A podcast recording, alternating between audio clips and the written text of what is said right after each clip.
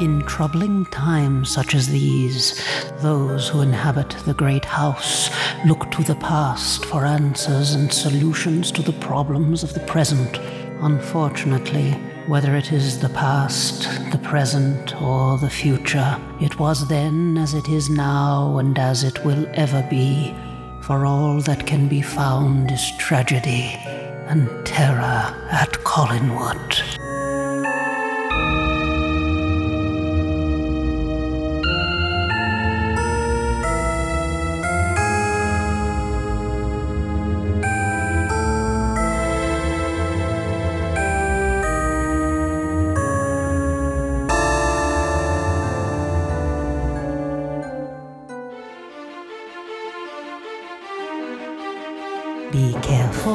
Friend, where you tread, for I warn you now, there are spoilers ahead. Welcome to Terror at Collinwood. I am your hostess, Penny Dreadful, aka Danielle, and I am here with Dr. Andrew Higgins. I am really excited to have him here. Finally, it's taken taken a while for me to to schedule this, and I do apologize. But uh, Dr. Andrew Higgins is a Tolkien scholar who received his PhD through Cardiff Metropolitan University on the genesis of Tolkien's mythology, and co-edited with Dr. Dimitra Fimi the book A Secret Vice: Tolkien on Language Invention, published by HarperCollins in February 2020. After 11 years as director of development at the Glyndebourne Opera, he started a new adventure as director of development at Imperial War Museums. Andrew is a trustee of British Youth Opera, the UK Tolkien Society, and Signum University. He also wrote a scholarly essay entitled The Gothic World Building of Dark Shadows, which was featured in the 2020 publication Exploring Imaginary Worlds essays on media structure and sub creation.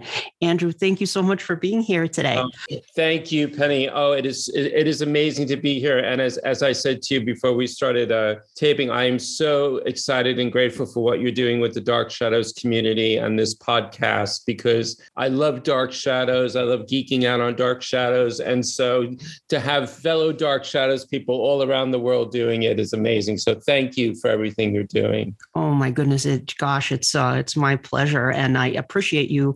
You know, you were one of the first listeners who actually reached out to me when I launched the podcast with some really nice emails, and you sent me some. You actually hipped me to uh, something I was unaware of, which was um, Seabury Quinn's uh, "The Door Without a Key," being yeah. the inspiration for the I Ching uh, usage in Dark Shadows. And I read the story you sent me, sent it to me uh, from Weird Tales, and wow, you are 100% on the money with that because oh, that well, really is the story.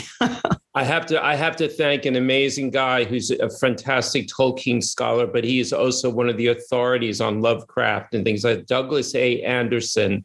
Mm-hmm. Uh, and I was telling him some of the dark. He's watched Dark Shadows, but I was telling some of the stories, and he's the one that pointed me to Seabury Quinn's Door Without a Key. He has one of the most incredible collections of kind of fantastic and fantasy and Lovecraft and everything. And so I really have to thank him for that. He he he got me in that that direction. I'm still working with him on the dream curse. We're trying to we're trying to figure out where Angelique's dream curse came from. But yeah, that one I don't know if they, they may have just created that one uh, on the, on yeah. their own. But Dark Shadows is you know it's a it's a tapestry of all these uh, stories. You know, every storyline in the in the world exactly for all the for all the different storylines. Yes, exactly. yeah, but the, that's that door without a key. I mean, it really is the the throwing the wands and then visualizing, yeah. seeing the door that opens, visualizing the, going to the when past. I watched the first time, I thought I thought this isn't really what the I Ching is for. I mean, it's like mm-hmm. a fortune telling thing. And then and then when I read this, I said, "Aha! This is where they got it from." Yeah, yeah. yeah. and and I read your amazing article on um, on Dark Shadows and world building, the world building of Dark Shadows, and how you know the sort of the transmedia uh, mm. world building of Dark Shadows and how it evolved. Uh, the show itself evolved as it went along, and I want to talk about that. But first, before we get into mm. all of that, talk to me about your history with Dark Shadows. Now, you live in the UK. You've been living in the UK for the last 22 years, I think you said. Yeah. So, but you're from New York originally, I'm right? From New York City. Mm-hmm. Um, mm-hmm. Yep, I lived in New York City, and I I was I was trying to think back. So I think my earliest memory of Dark Shadows, you know, I, I was one of the kids who ran home from school, like the fantastic book that's just come out that I just finished, which yes. is brilliant. Mm-hmm. Uh, and um, I can vaguely remember the 1840. I, I, remember the head of Judah Zachary very well. I remember mm-hmm. that. And my cousins, Chris and Alicia, used to watch it with my brother Tom and I. And mm-hmm. I remember we would all, and then I, I I remember the the last six months really well. And we used to go down to the studio and everything and stand in front of the studio and stuff. And then I watched it, I watched the whole series again in reruns when they showed it on the New Jersey network. I was living in Secaucus, New Jersey at the time. Mm-hmm. And I remember it always came on after Uncle Floyd. Uh, yes. It was a bit of an irreverent children's show, shall we say. Um, yes. Um, and I remember going to the bottom line in New York and actually seeing the Uncle Floyd show. And, and wow. oh, Uncle cool.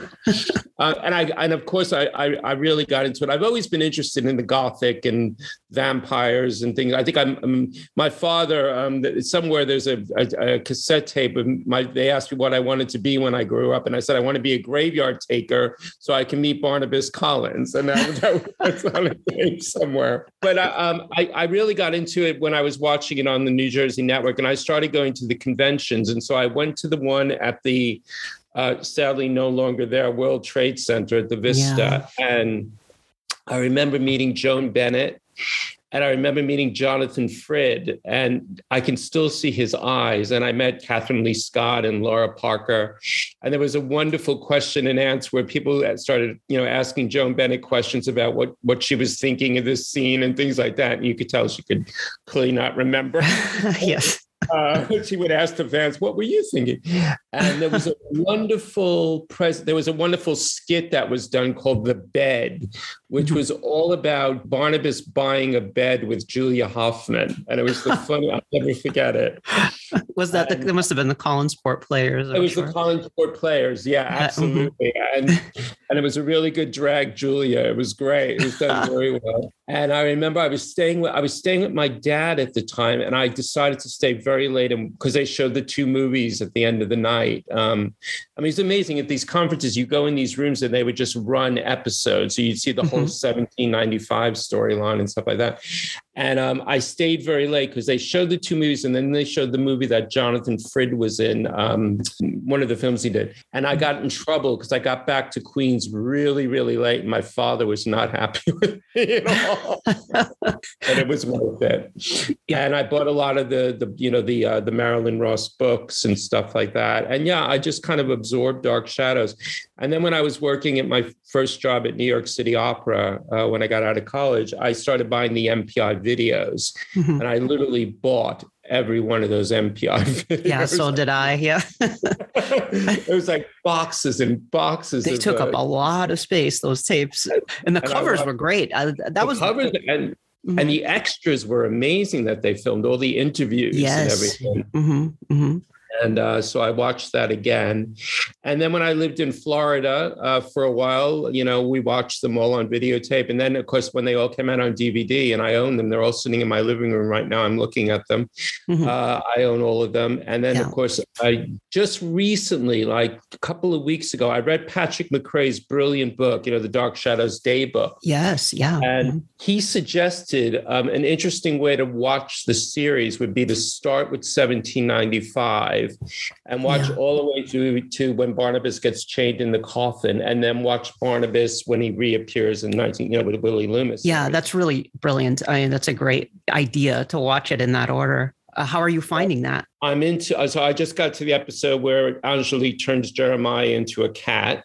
oh, oh, yeah. Oh, Joshua. Yeah, yes. Joshua. Jo- sorry, remember Joshua into a cat. Yeah. Uh, and I love, I love. It's so funny. There's two things that I that point that jumped out at me right away. One is when Barnabas is choking, mm-hmm. he constantly says to Angelique, "Can you help me?" Like he knows that she must have some kind of power or something.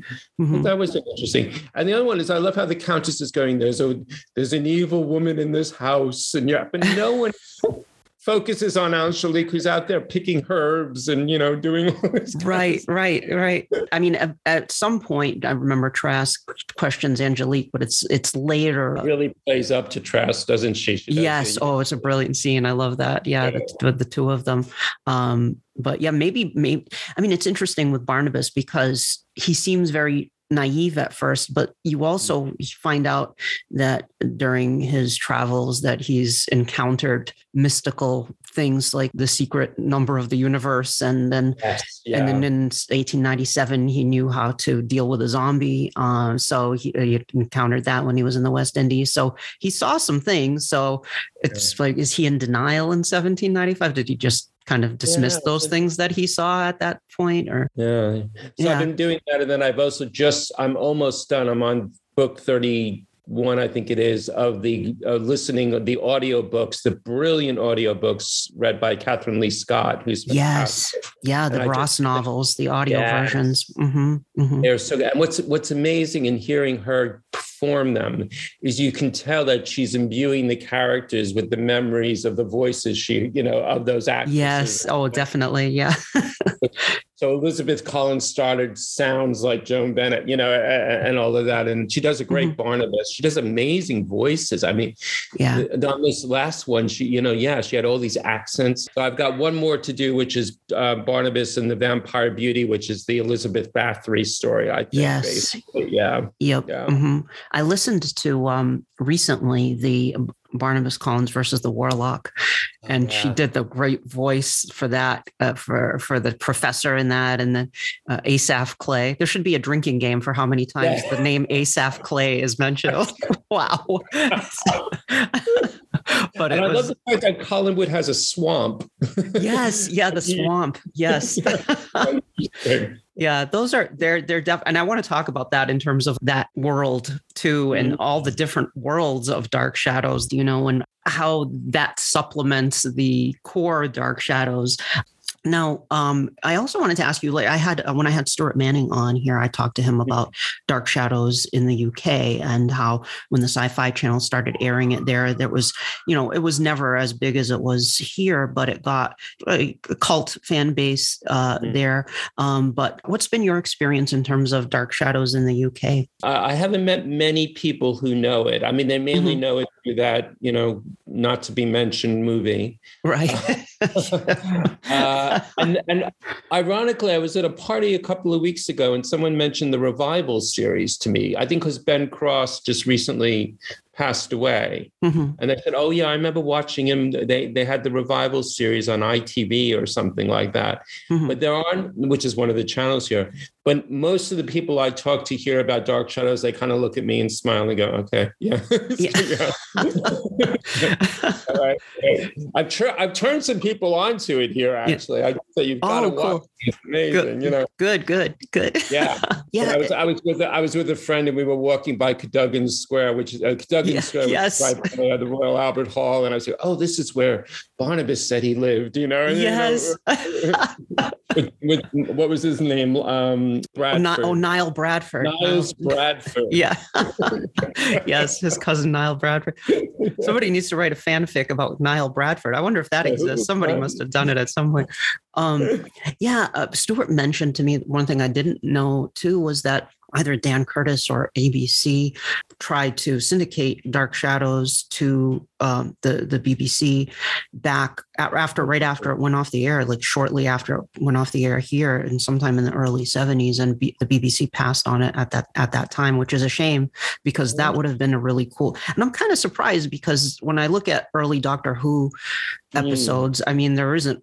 It's not a, a, leap, a big leap from Dark Shadows to Doctor Who in terms of the the way That's the production looked and stuff. Yeah, yeah, mm-hmm. yeah. No, I think it would be. I think it would be very popular over here. Actually, I mean, I think it would be. Mm-hmm. Would yeah. have been an interesting one. But yeah, but no, yeah. not many people I know. Well, now with the streaming too, uh, streaming channels, it's more easily accessible if people want to want to find it. Yeah. Um, and, and, recently there was this there was this like couple of weeks where on Netflix, like Dark that that movie that shall not be mentioned, uh, was very popular, and people kept going, "Is this the Dark Shadows you're talking about?" I'm like, "No, no, no, no, no, no, no." The only good thing about that is that some of the original actors appear in a very one two one or two scenes, although we're not quite sure in what context they're appearing. But right. A, yeah. Yeah. I said, no, no, no, that's not Dark Shadows, not Dark Shadows. yeah. It was so disappointing when you see them for just us two seconds. You know, they're they're in the doorway, and then Poor Jonathan Frid had to go all the way over to England, yeah. and he wasn't feeling, you know, he wasn't in great shape, and they, no. you know, you think they would have given him more screen time, basically. Right. Even if it's just a cutaway to him, just kind of standing there looking at the portrait or some, you know, something yeah. like that. And I had heard there was a, supposed to be a scene with um, David Selby with some dialogue with between him and Johnny Depp, and uh, I don't know what happened to that. So I don't know even know if that's true, but I had read that somewhere too. So um, yeah, that's that's a, that's a shame, but I'm glad we got to see them anyway, uh, oh, yeah. however briefly. So uh, uh, let's talk about your article, um, uh, The Gothic World Building of Dark Shadows, um, which um, is a scholarly article as part of um, a collection of academic essays about exploring imaginary worlds. Mm. And Dark Shadows, um, uh, Mark, when Mark B. Perry was on here, he quoted um, an article uh, that was, I think it was on the um, uh, Sydney Morning Herald uh, about the, the, show, a vampire show called Firebite. And I actually I pulled the quote, and the quote was Firebite is more true blood than Game of Thrones, obviously, but also benefits from past cable masterworks like Deadwood, and Carnival with their sharp and bold story points and natural ease with building an internal mythology. That last mm-hmm. word, mythology, can be intimidating to both network executives and audiences, but it needn't be. The best genre shows of all time, Twin Peaks and Dark Shadows, were both mm-hmm. built on mountains of the stuff. So, Dark Shadows, it is rich in mythology. And part of that the, the, serialized format of Dark Shadows, as you mentioned in, in your article as well. Uh, actually, I pulled that quote too. The narrative structure of the soap opera or daytime drama makes it an important candidate for in depth world building. And it really is the case. So, what is it about the, the mythology of Dark Shadows that appeals to you? Uh, how do you how do you des- how would you describe the mythology of Dark Shadows? Yeah, it's a good one. I mean, the way I got the the way this interest started for me is in 2012, a really interesting book came out by a guy named Mark J.P. Wolf, who edited this volume called mm-hmm. Building Imagine World Building, Building Imaginary Worlds. And what he his whole idea was instead of looking at the narrative of a story, look at the world that the narrative is describing. Mm-hmm. And how is that world being created by using text, language, paratext. And when, and my Tolkien interest, so my main Tolkien interest mm-hmm. and kind of the work I did on the thesis. And then when I co-edited a, a Secret Vice Tolkien on Language Invention with Dr. Fimi, was around this idea of how is language used in world building? You know, how do we mm-hmm. create peoples and cultures and things like that through the use of language? And and I did, you know, I've done some work and I continue to do work on Tolkien. There's more coming actually. But then I started looking at other texts. And the things that fascinates me too is, as you said, kind of that trans media layering that happens when you have you know text you have all kinds of text you have written text you have videos you have what are called paratexts like mm-hmm. maps and writing and all that kind of stuff and how is a world created and what i what i as i say in the article i think one of the things dark shadows had is it was a daytime serial it had the uh, the luxury of building long storylines and creating that sense of depth basically mm-hmm. Mm-hmm. you know and so you know, I mean, I think Jonathan Frid described it as, as a, a dark brigadoon, you know, yes. it's kind of this world in itself. And it, it didn't really comment on the real world. It, it kind of lived in its own bubble. I mean, we knew there was a world out there, but like no one ever watches television or you know, they might dance, you know, down at the Blue Whale to the jukebox and things like that. But there's not a lot of the real world there. So it creates this world. You're, you, and you come into that world. It's almost what's called a portal framework. Like if you think of something like Narnia yeah. through Victoria Winters initially by saying, My name is Victoria Winters, and then it, you know, that entry into it basically. And I think you're right. I think it used because it used so many gothic and horror tropes basically it created its own mythology that had a depth of history, basically. Um, this is not uncommon in other soaps. I mean, funny enough, I'm a massive fan. There's a soap over here called EastEnders, which has been yes. on UK TV for many, many years. And the other day, someone mentioned a character that's been dead, you know, many, many years but it immediately had a depth of history to it because I remember that character. I lived that character's life. Mm-hmm. And so it creates a sense this what Tolkien called this inner consistency of reality, you know. Yeah.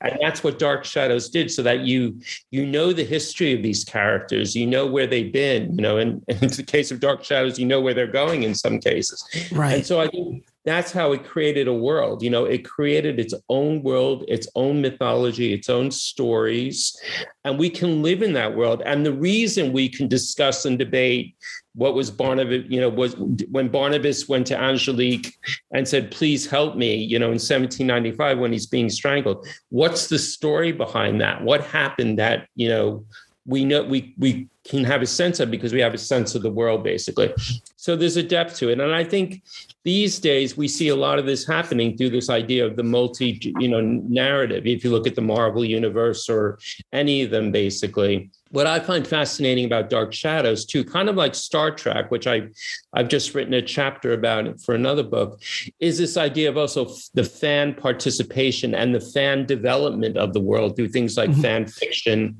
and you have the world of Dark Shadows, and of course the conventions, which I got to go to a couple of. I meet people like you know I met Joan Bennett, I met Jonathan Frid, Kathryn. You know you get to meet these people and actually talk to them, which is amazing. So there's that all that goes together. What Mark Wolf calls the gestalt of the world, basically, you know. Mm-hmm. Um, and through that, you create a world that you can enter, that you can participate in, that you can discuss, that you can debate. Right, right. know? And that's the mark of a true world that you can do all that, you know, and that's what we can do in Dark Shadows, you know, and new stories are being written, you know, new TV series are being created and all that. It's all Dark Shadows, basically. Right some fans do love that sort of um, playing in that world and and trying to uh, to discuss it as if it's you know it's a story it's a real world it's a story mm-hmm. that's been created and having been an english I'm, i teach english uh, english professor but i have been in that sort of discussing stories discussing worlds figuring out you know character motivations. Um, and looking at it from um, a formalist point of view which is about reading the story um, based solely on the text itself without considering external factors like what the writers forgot to include or something like that. And sometimes you'll talk to fans who do really get into that and like talking about it. And some fans will say well, the writers forgot. And that always, that's not, I think it's difficult to, when somebody thinks in, is in that mindset, oh, the writers forgot, or that's not yeah. the right way to, to, to look at Dark Shadows because it was, you know, created very sort of spontaneously and it, and that is the real world explanation for a lot of it I, it's difficult to try to kind of mm-hmm. explain what it means to look at that world and try to examine it within the context of the mythology of that world and how it functions you know yeah you have to you have to operate uh, I, I, I find this with tolkien too and mm-hmm. we won't go into all the current stuff that's going on around Tolkien. I want to talk a little bit. I do want to talk, talk, a little about, about that. Okay, but you almost have to you almost have to live in two worlds. There's the primary world, which is looking into the secondary world mm-hmm. from the primary world and saying, okay. Clearly, you know, when they wrote Barnabas, they had no idea what was going to happen with Angelique and Josette. And when he makes that you know, on that in that episode when he uh, when there's a storm. Well, there's always a storm in Collinwood, but but he tells Vicky and Carolyn the story of what happened that night on Widow's Hill, and clearly that doesn't match up exactly with what happens later in 1795. Mm-hmm. And you can say, well, that's because they hadn't created the Angelique, they hadn't created that storyline yet. Okay, mm-hmm. that's fine from a primary world point of view, but from a secondary world point of view, you can analyze it and say, well, why isn't he telling the exact story? Mm-hmm, you know, mm-hmm.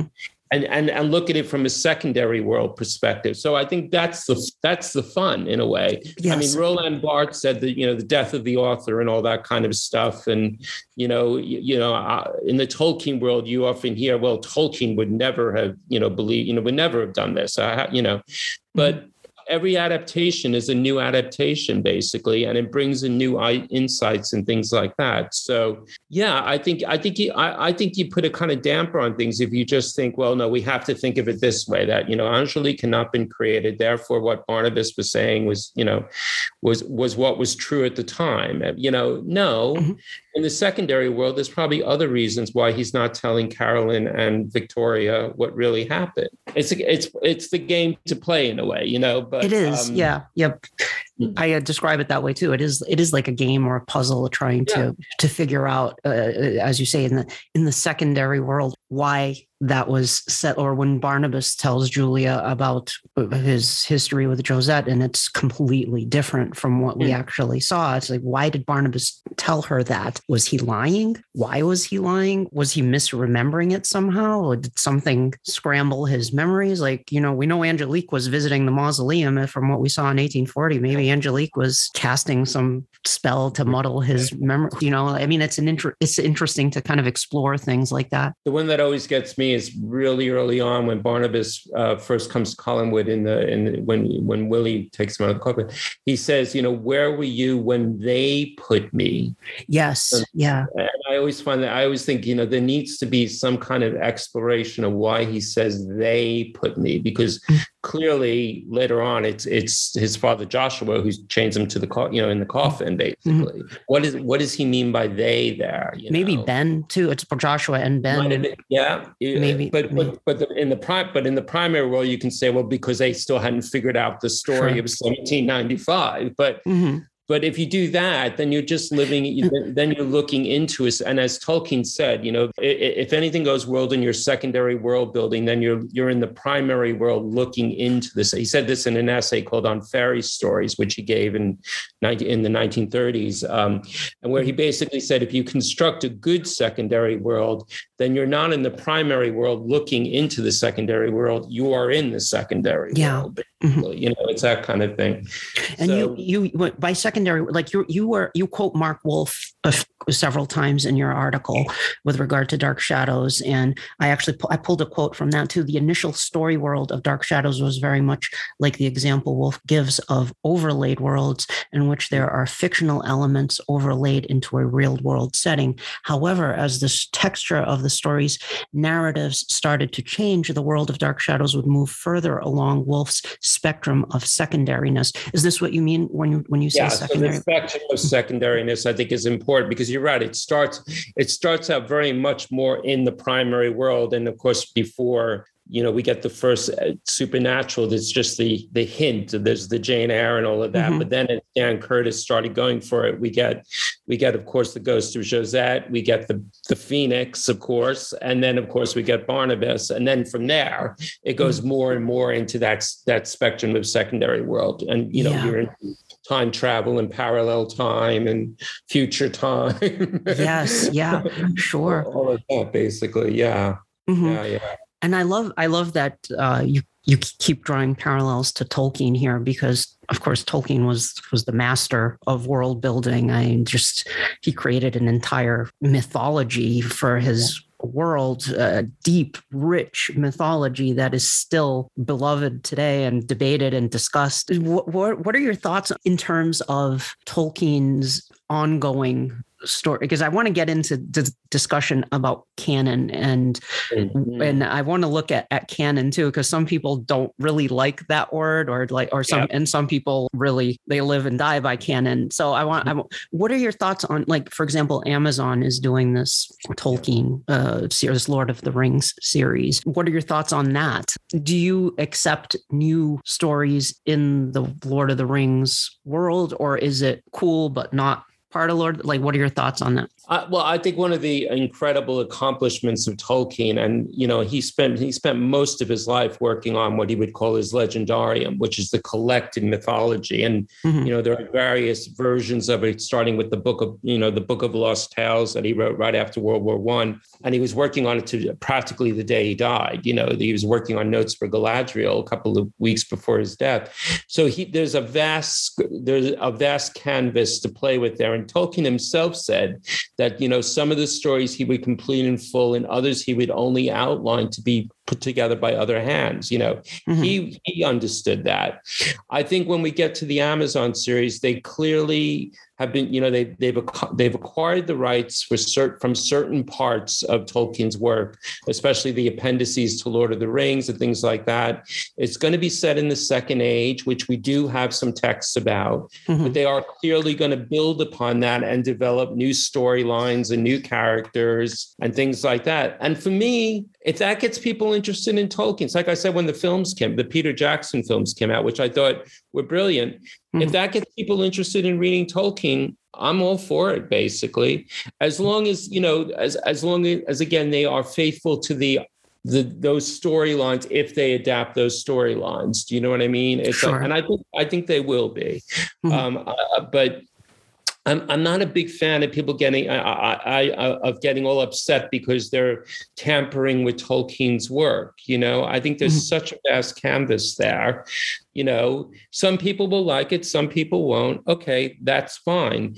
But I don't think it should stop people from enjoying it. And it certainly shouldn't stop people from exploring Tolkien's works, basically. Right. Um, right. And I think you know, the, this idea of Tolkien would be horrified if mentality mm-hmm. uh, is one that stops exploration. And, mm-hmm. and, and I think these days we need as much exploration as possible. We need people to dig into these texts and mm-hmm. bring new perspectives to it. So I'm I'm all for it. I'm not bothered by it, quite frankly. And if it gets people to read more Tolkien, then job done. That's great. Now, do, do you feel the same way about Dark Shadows and yeah, spin off uh, here with regard to Dark Shadows.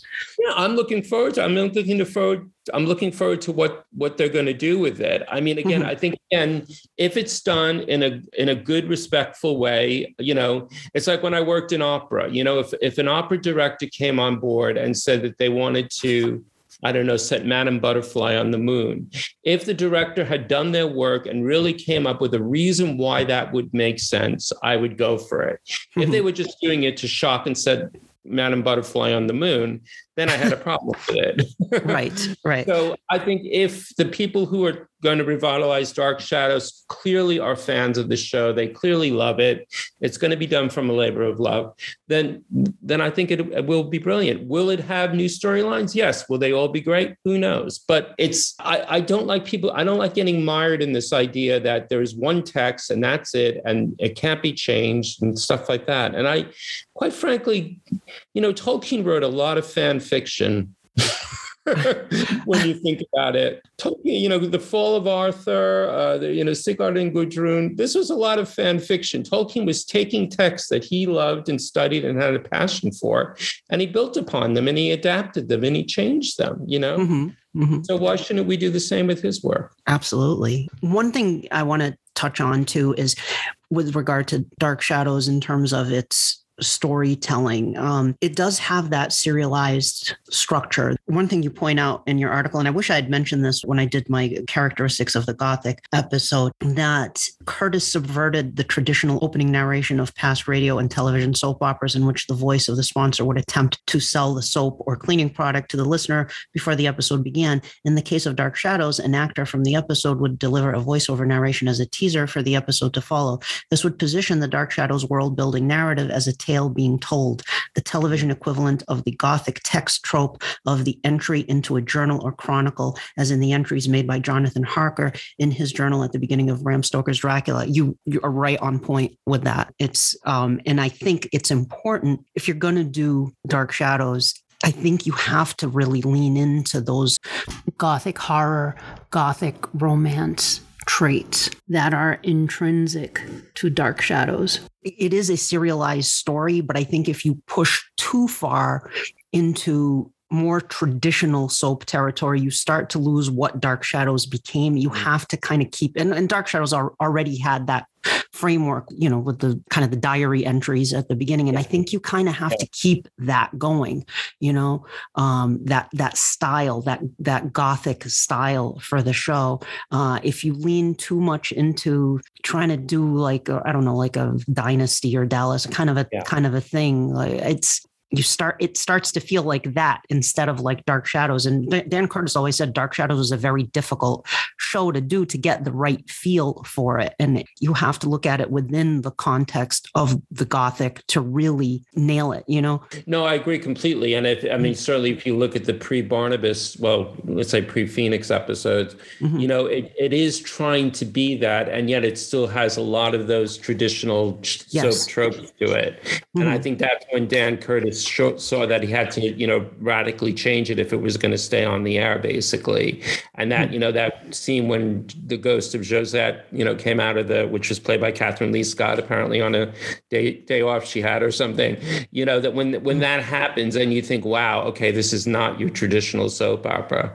But mm. even, I, I mean, I I often think what it must have been like because I've watched on YouTube like some of those early soaps, you know, with the announcer at the beginning saying Lux Soaps presents Guiding Light, you know. Sure. Yeah. You have watched that in the in the 60s and heard that opening narration. And you know, my name is Victoria Winters. And it must have just been so radical, you know? Yeah, it sets the mood. It creates this spooky feel, this eerie yeah. mood. Especially at four it. o'clock in the afternoon, you know, when people are, you know, back then are, you know, uh, like, you know, what was soap operas for? That was for housewives doing the housework and all that kind of stuff, you know, and then this comes on. I mean, it, it just, it, it must, I, I often, I like I was thinking about that the other night with Star Trek because you know the new Star Trek Strange New Worlds is coming out, and I thought, what would it been must have been like to watch the original Star Trek episode with that opening and everything back then? You know, mm-hmm. I mean, we're you know it's just so different been, yeah exactly you know it's just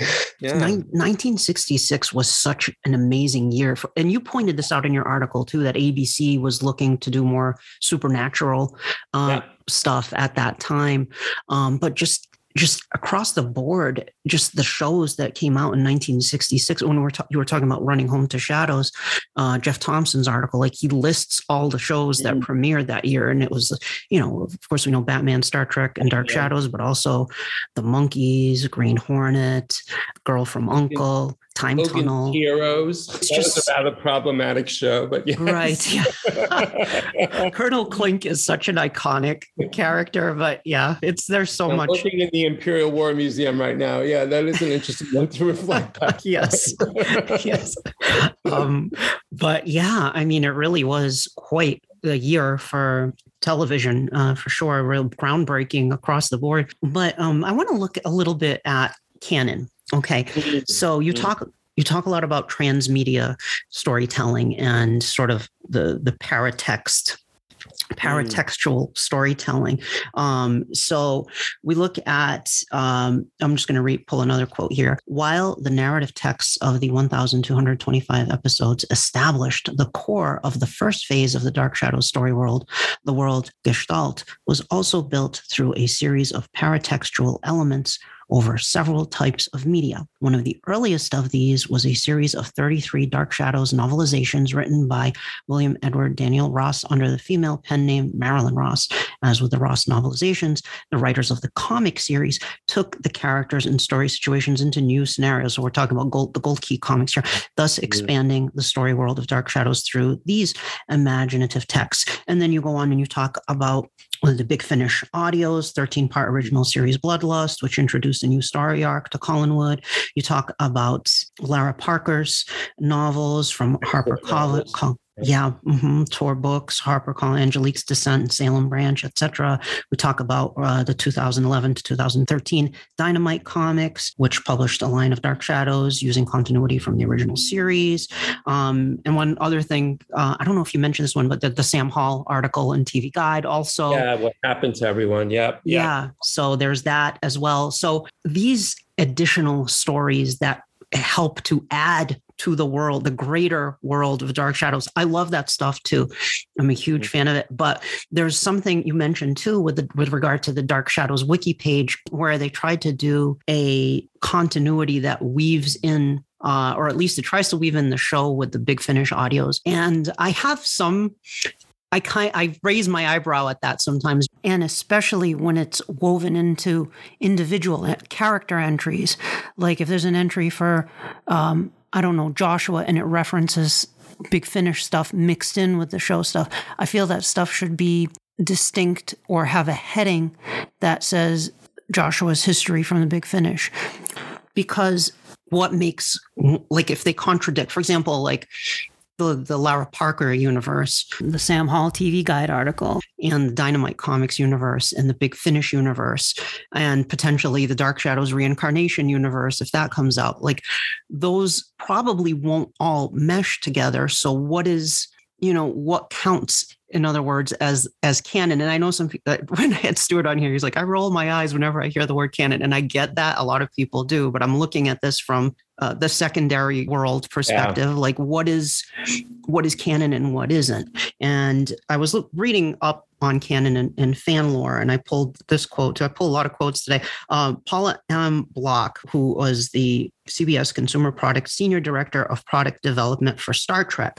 And on the topic of Star Trek canon for IDW Publishing, uh, focus on Star Trek issue, she says, canon in the sense that I use it is a very important tool. It only gets muddled when people try to incorporate licensed products into canon. And I know a lot of fans really like to do that sorry guys not trying to rain on your parade. There's a lot of bickering about it among fans but in its purest sense it's really pretty simple. Canon is star trek continuity as presented on tv and movie screens. Licensed products like books and comics aren't part of that continuity so they aren't canon and that's that. Part of my job in licensing is to keep track of tv and movie continuity so i can help direct licensees in their creation of licensed products. It gets a little tricky because it's constantly evolving and over the years star trek's various producers and scriptwriters haven't always kept track of or remembered or cared about what's come before.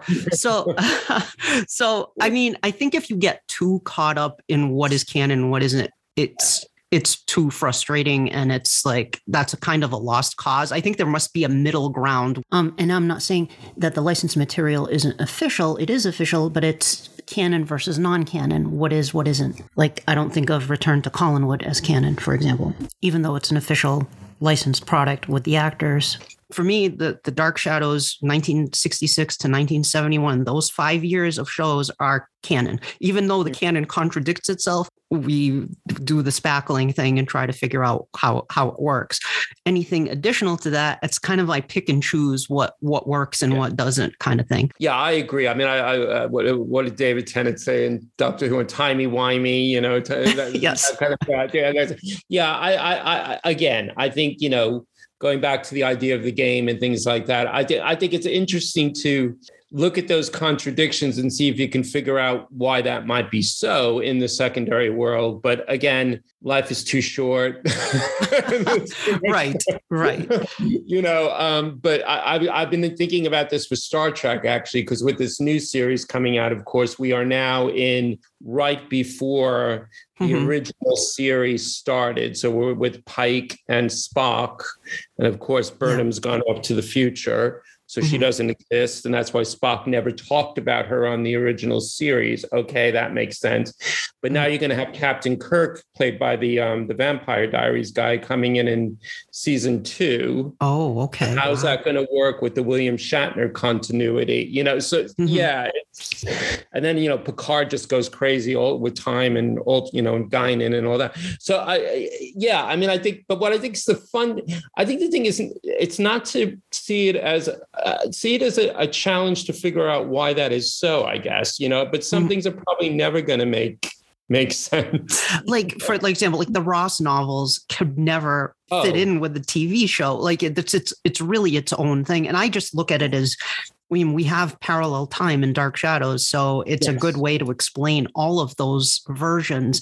But I think when you get into the sequel versions of Dark Shadows, like with the Lara Parker novels, like with the Big Finish audios, like with Return to Collinwood, like with the Dynamite comics, or with Reincarnation, if those things are sequel versions of Dark Shadows, which one is the yeah. official continuation yeah, of Dark Shadow. You know what I mean? Like, is the I assume yeah. the TV show, if it's a t- TV show or a movie, it supersedes everything else. I don't know. I'm not sure how that works. I mean, I mean, I I, I think the, the, the cleanest solution to this I saw I've seen so far is when Disney took over Star Wars and just made everything that yes. wasn't part of their lines legendary.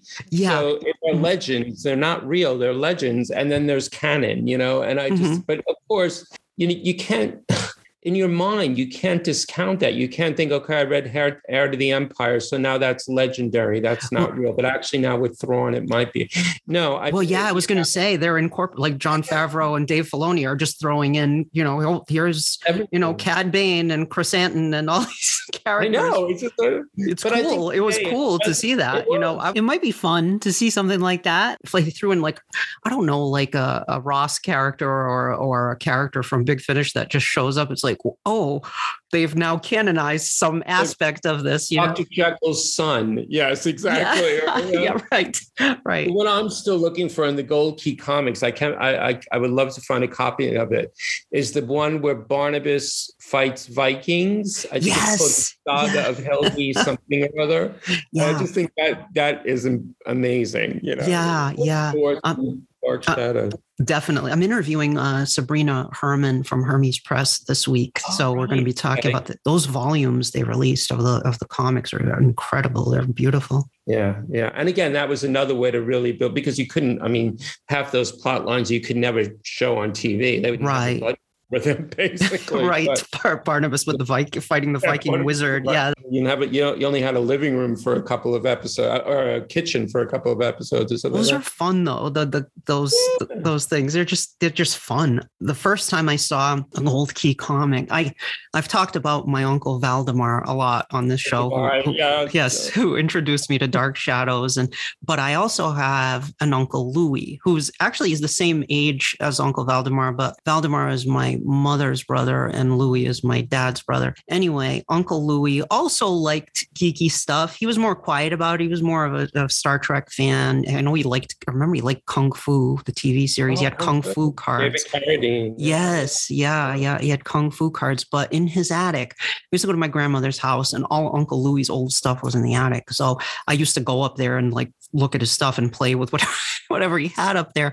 And he had comic books up there. Remember, he had Gold Key, Ripley's Believe It or Not. And he also had a Dark Shadows comic book, um, Creatures in Torment. Actually, you mentioned Creatures in Torment in your article. I was like, oh my God, yeah. it was issue nine. I want to say it was issue nine, like 1971, I think. And uh, it's like Barnabas leaping on the, on the cover. Uh, yes. yes. But um, that was my introduction to the Gold Key comics. And I remember it was like, there was a Dark Shadows comic book because I knew what Dark Shadows was already because of Uncle Valdemar, but I didn't know Uncle Louis had a Dark Shadows comic book. I didn't even think Uncle Louis cared about Dark Shadows. But apparently, he was interested enough to buy one of the Gold Key comics. So I you know he didn't he wasn't even living there anymore so i took the comic home and i would just read it and reread it and i also remember trying to draw that cover um, to to copy the illustration, the painting on the cover. I tried to draw that, and then I colored it in of Barnabas uh, from behind leaping down.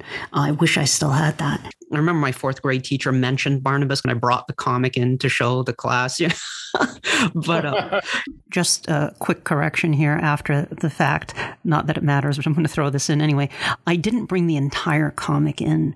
I remember my fourth grade teacher, Mrs. Fortin, from the very beginning of fourth grade, there was a kid in our class whose name was Jeff Collins, and she always used to call him Barnabas.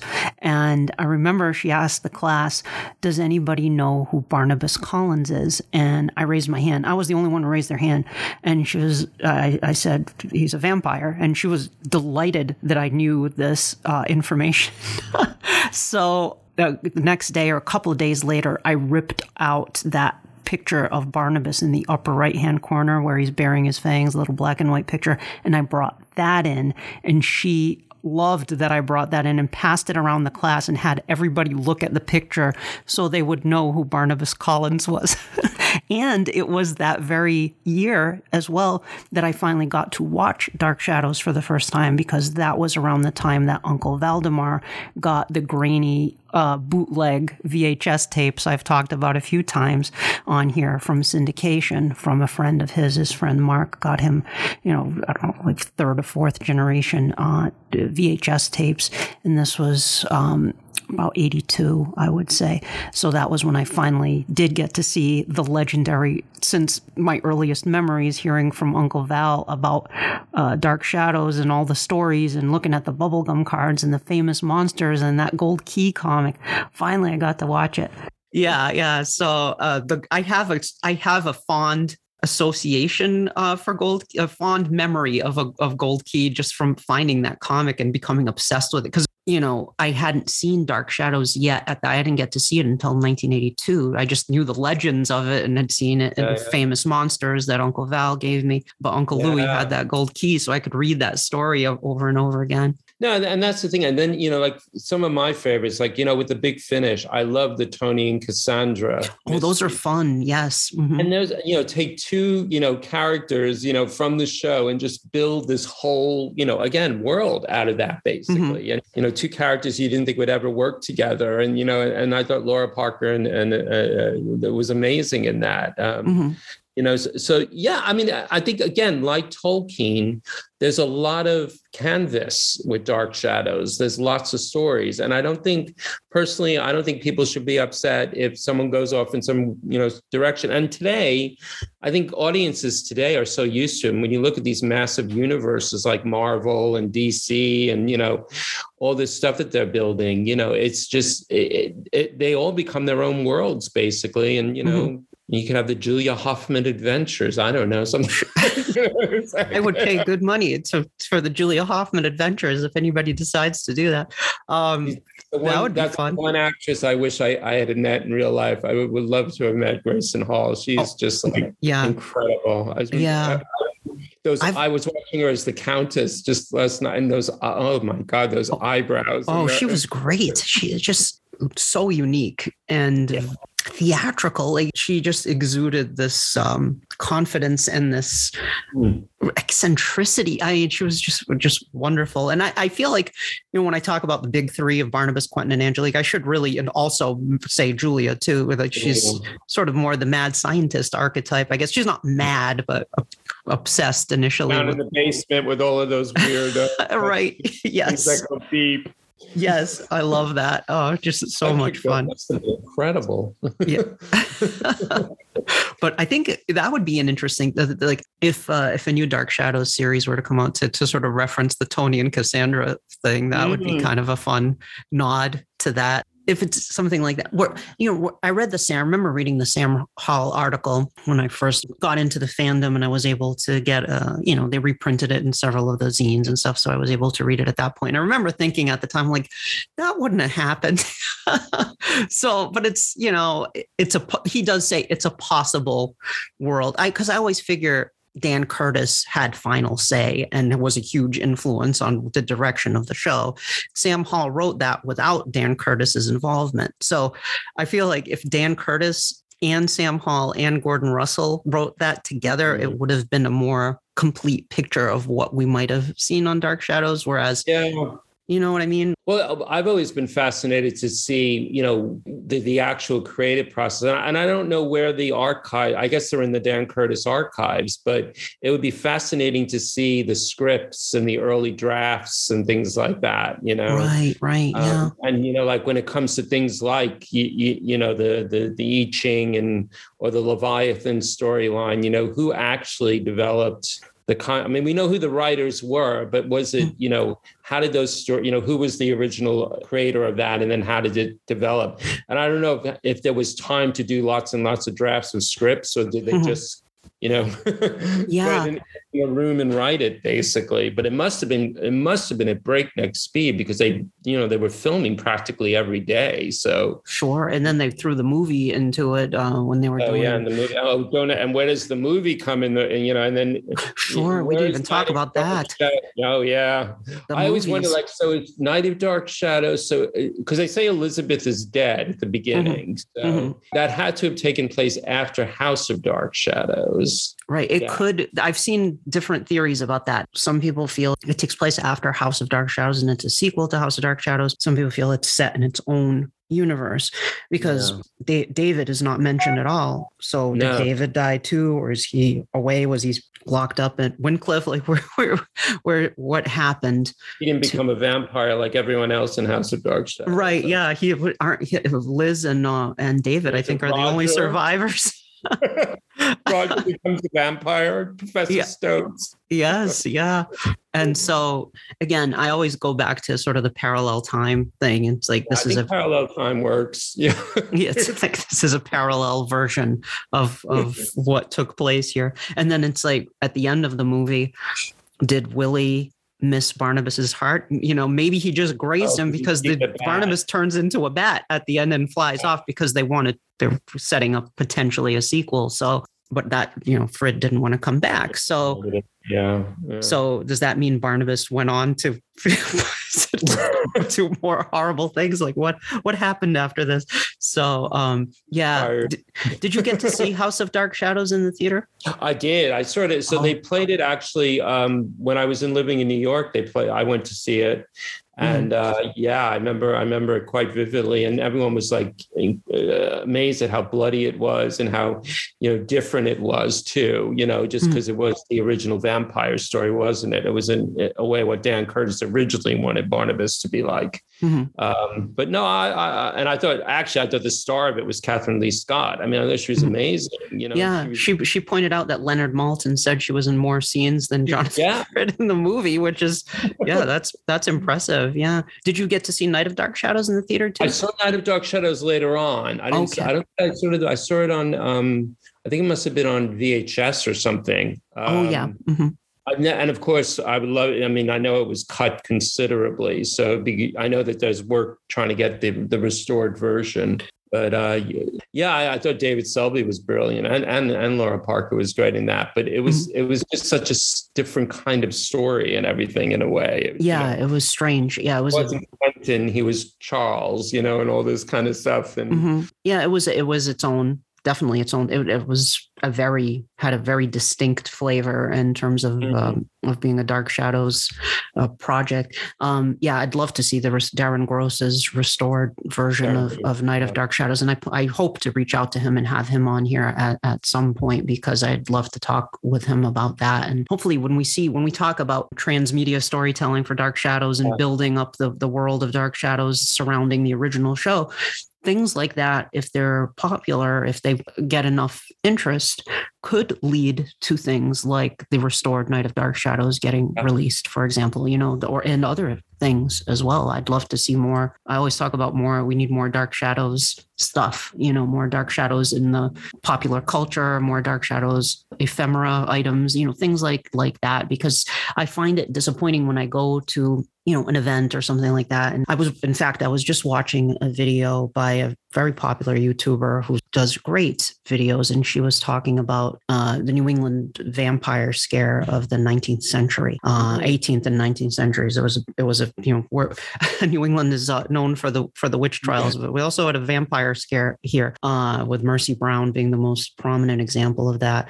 And she talked about fictional vampires and how Mercy Brown triggered this fascination with vampires and led to Stoker's Dracula. Um, she talked about Carmilla. She talked about Dracula, and then she jumped from Dracula right to the Anne Rice vampires. And the way she described it is, you know, that Anne Rice then spawned things like True Blood. And I said, you skip. I was just watching. I said, you skipped a step there between Bram Stoker and Anne Rice, you have to have Dark Shadows. You have to have Barnabas. That is a pivotal moment in vampire history yes. where where that transition takes place. Well, it's like when Angel came out, everyone said, Oh, Angel, the reluctant vampire. I'm like, yeah.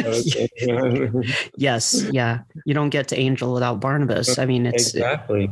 Yeah. So, and I wish more, that's the thing. I, would like to see more, at least more um, I just think there's a, a, sometimes I feel there's a lack of awareness of of Dark Shadows uh, and to the fact that it was such an important piece of genre history and had such a massive influence. Even the serialized storytelling in in uh, horror stories and things like that. That's of course we you know we get that with the Gothic literature, but we also now, in terms of television, that serialized format is used for all of these types of shows. You know, all of these types of horror, fantasy, sci fi shows tend to use that serialized storytelling format. Yeah. And what it shows too, and I always think it's an amazing show to like teach Gothic literature and things like that because they use those Gothic stories, you know, mm-hmm. but they made it their own. You know, yeah. it, it, was Frankenstein. It was, you know, t- Turn of the Screw. It was that, but it was within the within the Dark Shadows world. You know, right, right. And it was recognizable. Yes, that is Turn of the Screw. That is Peter Quint and blah blah blah.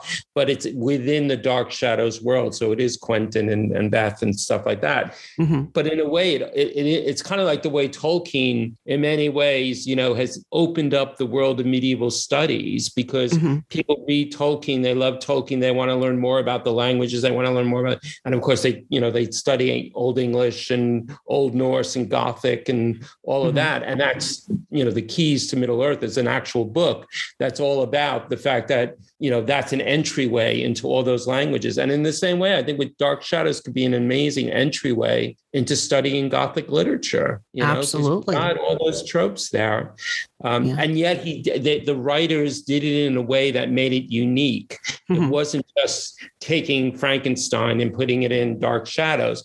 It was incorporating the the ideas of Frankenstein and uh, into the Dark Shadows story world. You know, right? It was That's yeah, fascinating. Yeah, yeah. Same here. Like yeah, just reimagining mm. Frankenstein mm. in that world and Jekyll and Hyde and Dracula and all of these different yeah. uh, just a turn of the screw, the picture of Dorian Gray, the door without a key. Uh, and you know, yeah. yeah, exactly. You know, all of that. Yeah, yeah. It's yeah. amazing. Of I course, love, Lovecraft. I mean, yes. I mean, the way they use the Dunwich horror and all of that for the the Leviathans and sure. you know, amazing. The, the, lottery, Shirley Jackson. I totally um, agree with you in terms of wishing I had access to that information. Like, how did they decide which stories to use and how did that work in terms of the process of writing the show. Like most of the people involved have point the finger at Dan Curtis and say Dan Dan is the one. And we know Dan Curtis was a big fan of that stuff. He was a fan of of the classic horror films and and ghost stories and things like that. And he, uh, I believe, Sam Hall has said specifically that it was Dan Curtis that came up with the idea of using Lovecraft. He he brought them Lovecraft, but you know, there are all these stories about them having a, a Rolodex of summaries of different yeah. stories, and Dan Curtis hiring a speed reader to read all these, uh, you know, classic horror stories and boil them down. And uh, I'd love, I wish uh, um, you know we we could know more about that aspect of it sadly we've lost so many of the of those people like somebody like george DiCenzo i bet for example would probably have had some insight into that because he was the associate producer and he was dan curtis's right hand man kind of maybe bob costello some of those people and the writers of course um, yeah. joe caldwell is still with us so yeah that's right yeah i'd yeah. like to chat with him at some point and uh, it was ask. an interview i saw i can't remember where it was but it was with dan curtis's assistant hmm Mm-hmm. And she said apparently she she went over to England and brought him back a book on Lovecraft. oh wow! Yeah, and I'm, I'm trying to find the, the, what book that was, but I mean, we, I mean, you know, Lovecraft. It's usually just all his stories in a volume or something. So, mm-hmm. yeah, I, I, have. I wonder if that's how he read the Dunwich Horror and got the idea for good old Jeb Hawkes. Right. Yeah. Yeah. It's this thing in the room that no one ever saw. right.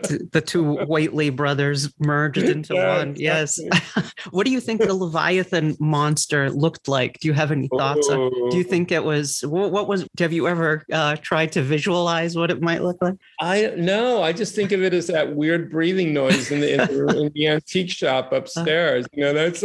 I used to try to draw it. Like, what does it look like? Like I kept I kept hoping we'd see it, you know, but yeah, uh, yeah, our minds would not be able to handle what it was. exactly. It's unknowable. Exactly. You're right. um, are there any uh, classic tales you would have enjoyed seeing incorporated into Dark Shadows? I've asked I've asked several people this, and I've gotten some really fascinating replies. Are there any you know classic uh, tales of um, terror or novels that you I agree are archetypes I, or I think a mummy would have been interesting. Yeah, me too. Yep. I think the Mummy would have been, and I know one of the uh, the Marilyn Ross books deals with with the Mummy, but that, that one is good. Yeah, yeah, that's one with the with the um oh the archaeologist is living in the building by Collinwood and everything. Oh yeah, yeah Dr. Andrew Collins, I think that Andrew Collins. Yeah. yes, yeah. yeah, that would have been good. And the Gold Key Mummy story is pretty good too. Actually, as far as the Gold Key stories go, that one was a pretty good one too. I um, also want one. So one of my favorite horror movies of all time is called Horror Hotel. Oh, I, I love Horror Hotel yeah. with Christopher Lee. Yeah. Yeah. White yeah. leave Whitewood now. And I yeah. always wanted Elizabeth Selwyn to come to Collinwood and like duke it out with Angelique. Oh, Elizabeth Selwyn versus Angelique. Uh, sign me yeah. up for that. That would be amazing. Yeah. Yeah. The last scene of that movie with the cross, the shadow of the cross, and then all the witches are burning in, in the shadow. Oh, I love that. oh, it was great. That's a very moody film. Don't don't let the, the title dissuade you from watching it, folks. It's a car hotel. You know, you might get this idea it's a B movie. T- it's it's actually yeah. very atmospheric and, and eerie. And there's the mute. There's the mute Lottie, the mute. Yes, Lottie. Yeah. Lottie. Lottie. Yes, yes. So oh, I think wow. a duke between Elizabeth Selwyn and Angelique would be interesting. Oh, I, I would, I would love that. That would be great. Now, I love how they kind of if you look at Angelique's arc, I think uh, it was Danny Horn in his Dark Shadows Every Day blog point points out that you know they take these characters that start out as villains, the monster characters, and pit them against worse monsters. Mm. so you start rooting for the person you were like, you know, like when you have Angelique versus Laura, you start to kind of like, yeah, go Angelique. Angelique, yeah, exactly. Yeah. Yes, you know, so it's it's interesting how how they would do that and then build sympathy for the this uh, you know character that started out as a villain and then you get this all these anti-heroes leading leading the show you know yeah no it's a, angelique's in it I've, I've always been fast i mean i think lara parker is amazing at it and the, and the mm-hmm. fact that I, mean i love that you know that it's been said a lot you know when she went for the audition and and jonathan frid said you know you're the heavy and everything and, and yeah mm-hmm. when she did that look into the camera with those eyes and everything but there i was it's funny the episode i was watching last night there's a certain vulnerability to her like she she basically basically says, Ben, I need you, you know, and then mm-hmm. she's asking Ben's advice on what to do because Jeremiah is leaving. Yeah. You know, so there is a, he, she played it with a, you know, there was a hell hath no fury, but there was also a, a kind of vulnerability to it. And you, mm-hmm. she developed that over the, and, you know, you do feel kind of sorry for her because let's face it, you know, she was, you know, she, Barnabas did say, you know, did have a fling with her and everything and then threw her away for Josette. Yes. You know? Yep.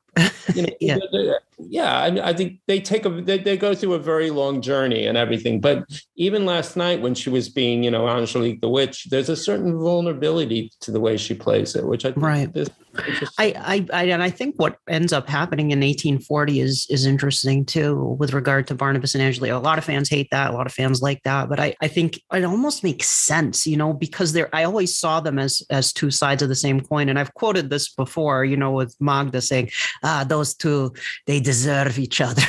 deserve each other. they deserve each other. It's and it's kind of true, you know. And so, uh, I mean, eight, what are your thoughts on 1840? Like, that's where you came into the show. Do you do you, what do what do you think of of the 1840 storyline with uh with Judah Zachary and yeah, I like the head. I like it in the Mask of Ball Yeah, yes, yes, I lo- yeah, brilliant hair.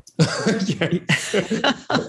yeah, I think James Storm caught my attention fairly early on, from what I remember. Yeah, uh, no, I thought it was good. I mean, I thought the whole uh, there must have been some real discussion in the writing room about the Miranda DuVal and, and all mm-hmm. of that and having Angelique, you know, be Miranda DuVal and and mm-hmm. stuff like that. I thought that was kind of, but I thought the ending, you know, yeah, it was heartbreaking, you know, in that last mm-hmm. moment. She gets, you know, I'm, I'm not going to spoil it for people who haven't watched it, but yeah, I I, I liked it. I th- thought it was interesting. I mean, James Storm was almost like another Quentin Collins, but then he, they kind of changed that, didn't they? They gave him more dimension and stuff. And mm-hmm. um, yeah, no, I, I, thought, I thought the head of Judah Zachary was good. I thought the trial went on a bit too long I, I agree with that. I, I thought I liked 1840, especially the first half of 1840. I thought was really strong, but I do think it was interesting the witch trial. But at, for after a while, it was it did start to get just protracted like, witch trials.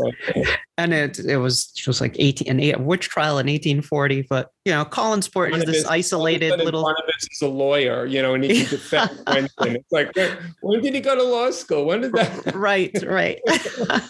the last resort vampire lawyer there, there's another yeah. spin-off where actually he was he was you know the curse and that's the other thing too it's like how is angelique able to uh, well spoilers i i put a spoiler tag at the beginning of every okay. show now okay. so but angelique lifts the curse but she yeah. was never able to do that before. So how yeah, all of a sudden she can lift the curse? I know. it's like you could have done that the whole time because it's clear she didn't seem to be able to to do that at one point. So how is she suddenly now? Maybe 1840 Angelique. I mean, she's this is Angelique after she has come back from the dead and is, you know, live as yeah. well, no, because 1840 no, Angelique no, doesn't remember. Yeah, this is yeah. yeah. Angelique where she doesn't, she hasn't lived that life yet. Her time. Someday I want to do an episode that explores that's Angelique's cool. timeline because that's mind-boggling. Um, you need to you need to get on some like really good time, tra- time travel experts or something, and we can yes. look at yes. timelines and how they work. Because yeah, there, there are times when you think like, isn't there one episode where she says to Barnabas like, "You've already changed time" or something? Yes, like in 1897. Yeah, yeah. the yeah. way it, it works is like you have, I guess, Miranda. A lot of fans have sort of accepted the idea that Angelique is a reincarnation of Miranda because that's the only way that works. Because we here in 1795 that Countess Natalie Dupre remembers Angelique when she was a child and remembers her mother. So she oh, must oh, have been right. reincarnated from Miranda. And then 1795 happens. She dies. She comes back from the dead. Presumably, Diabolos sends her back. And mm-hmm. now she's she's even more powerful after she comes back from the dead.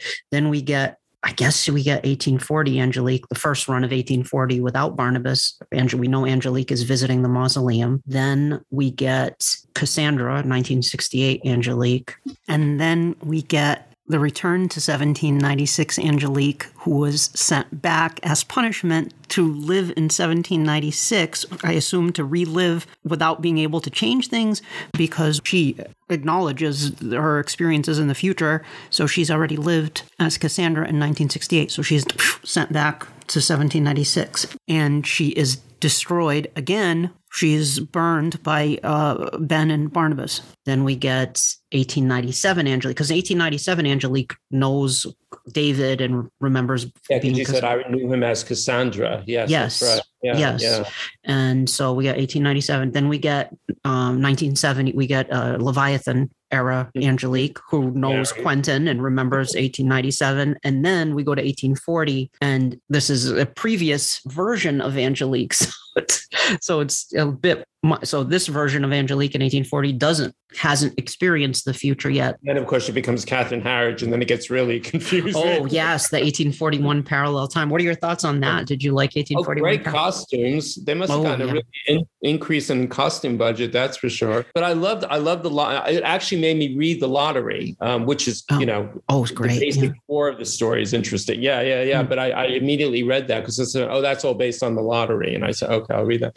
I mm. no, I thought I thought it was interesting, and and I think Jonathan Frid was just so relieved to play another character. Yeah, I thought it was interesting. I, I I mean, it was Wuthering Heights, and it and it it, it worked. I thought the, the chemistry between the two of them was was amazing. You know, I I agree. Yeah, the Wuthering Heights meets the lottery. The only thing I wish with 1841 parallel time, I wish we had a main timeline character to anchor mm-hmm. that, like we did with 1970 parallel time. Like it would have been where was it? Was it? I was. Oh, it was um, Jeff Thompson's article in Running Home to Shadows. He wished that Professor Stokes had stayed in 1840 and gone into 1841 parallel time to be our our link to the present. That would have been interesting. I, I that's the because it just seems almost like it's off on its own in 1841 parallel time. Had, was it Trask? Was wasn't Trask, Trask did? Yeah, Lamar Trask. Yeah, yeah he did go his body yeah he died in parallel time.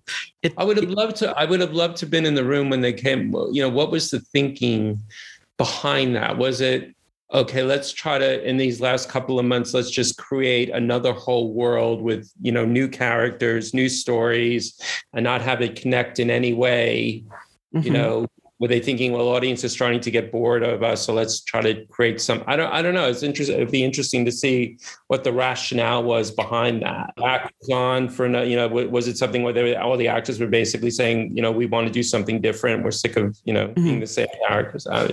yeah, because I mean, they kept. I mean, you know, Joan Bennett, Grayson Hall, they were all on it basically. Right. I mean, and they brought back Louis Edmonds for to be Brutus, yeah. and uh, we had Nancy Barrett and John Karlen. I mean, they were they were all there. So, I mean, by December, they knew around Christmas time, I believe, they already knew that the show was going to be going off the air. And we know everybody was losing steam at that point. Dan Curtis was interested in making movies.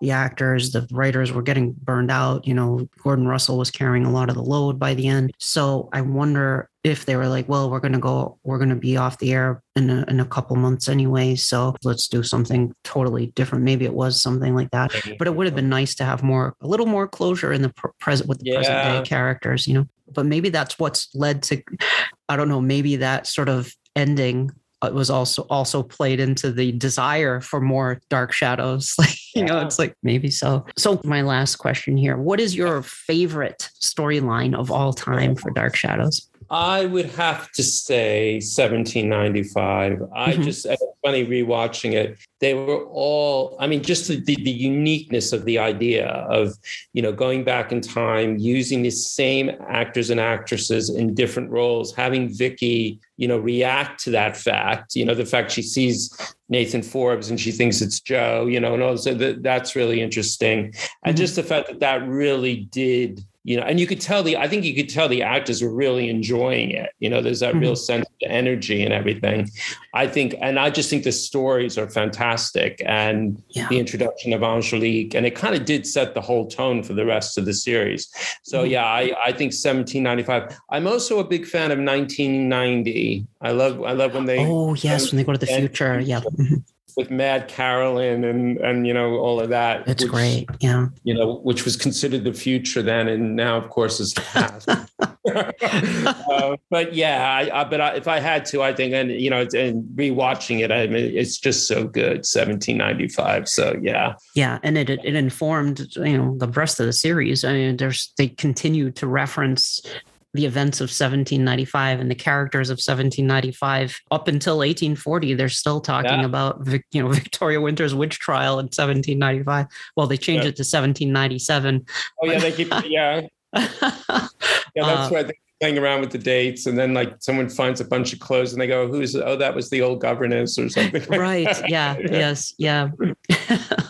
All right andrew. Well thank you so much for visiting with me today and oh, taking you. the time to uh, to geek out and discuss dark shadows and explore this wonderful world. Uh, that I usually listen to this podcast on the beach in Brighton. I live in Brighton, uh, UK, and I usually listen to this on the beach on Saturdays morning So oh. I'm looking forward to Although I can't stand my voice, but I guess I'll. oh, come on! You have a great voice. It's that's great. So you watch the waves crashing on the shore as, as just like at the beginning of Dark Shadows. Oh, perfect! Oh, that's that's that's a that's fun. Well, thank you. I'm honored that you listened to it that way, and I appreciate you joining me today, um, folks be sure to and where can folks uh, by the way uh, uh is this book avail- uh, available for uh, the the uh, it is it, it's on Amazon and things like that, definitely. Um, I also have a, a, blog called Dr. Votan's blog. It's mm-hmm. one of my opera things.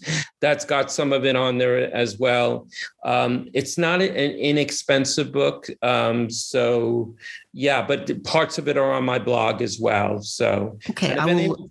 They can email. Uh, I'm happy to give out my email if anyone wants to contact me, if that's okay to do. Sure. For if you would like to do that, feel free. Yep. So it's A-S-T Higgins, H-I-G-G-I-N-S at me.com.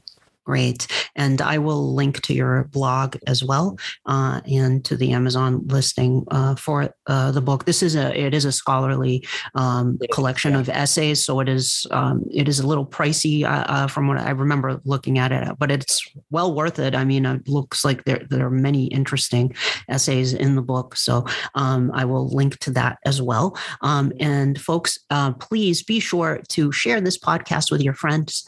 Be sure to rate, review, and and subscribe to the podcast. This is all about keeping dark shadows alive or undead, as it were. So please do continue to uh, tell your friends about it. And uh, thank you very much for listening. And for as long as they lived, the dark shadows never truly vanished, for there will always be terror at Collinwood. Terror at Collinwood is a Penny Dreadful production.